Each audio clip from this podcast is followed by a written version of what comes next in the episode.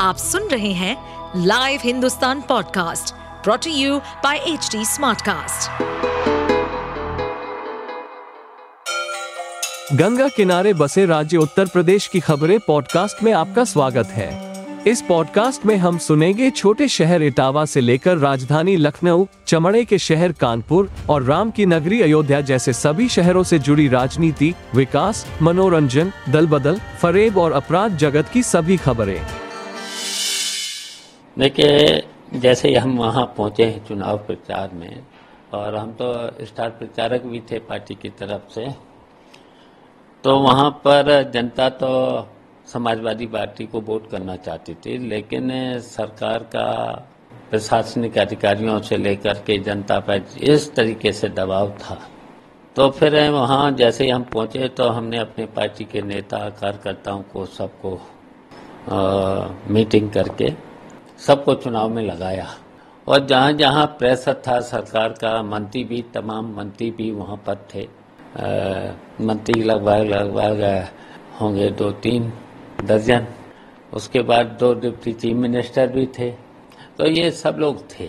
लेकिन जब हमारा वहाँ की जनता उत्साहित थी वोट देने के लिए, और दिया भी बाद में तो जहाँ जहाँ पर भी दिक्कतें थीं तो वहाँ पर हम लोगों ने S S P D M से मिल कर के फिर डीआईजी से लेकर के सब लोगों से प्रेक्षक से लेकर के सब लोगों से मिल कर के और फिर जब हमने प्रचार किया और प्रचार करके जनता ने समाजवादी पार्टी को वोट कर दिया और बड़ी जीत हुई वहाँ पर। सर कहा जाता है आपकी वजह से जो है देखिए जनता उत्साहित है वहाँ की। अब जीत पर उत्साहित है।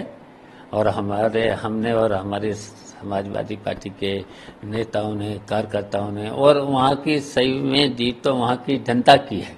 जनता ने इतना वोट कर दिया है, सभी वर्ग के लोगों ने इतना वोट कर दिया है। तो बड़ी जीत हो गई। सर, ओम प्रकाश राजभर जैसे नेताओं को आप किस तरह देखते हैं? क्योंकि घोसी उपचुनाव में लगातार उन्होंने एनडीए को जिताने के लिए प्रचार प्रसार किया। तमाम रणनीति अपनाई। तो उनके बारे में तो देखिए, पूरे प्रदेश के लोगों को पता है।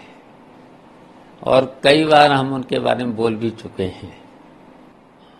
देखिए, वो तो एक तरह से ओम प्रकाश राजभर जी और संजय निषाद जी, ये समाजवादी पार्टी के स्टार प्रचारक मान के चलो। तो से जब ये स्टार प्रचारक के रूप में आए तो समाजवादी पार्टी को वोट और ज़्यादा मिला। ओम प्रकाश राजभर लगातार समाजवादी पार्टी पे तंज कस रहे थे, तमाम बातें कह रहे थे।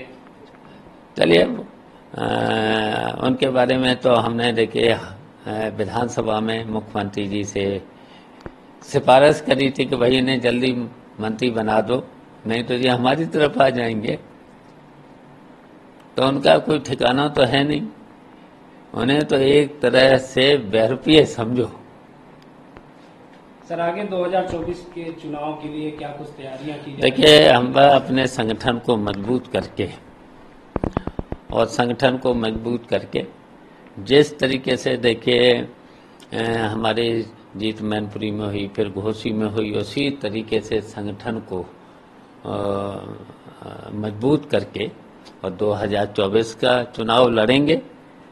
अब भारतीय जनता पार्टी कितना भी नाम बदल ले कुछ कर ले।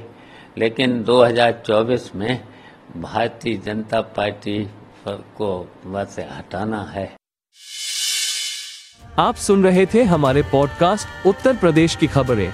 ऐसे ही अपराध जगत से जुड़ी चुनौतियों से भरी राजनीति और विकास की खबरों जैसी अन्य जानकारी के लिए सुनते रहिए हमारे इस पॉडकास्ट को।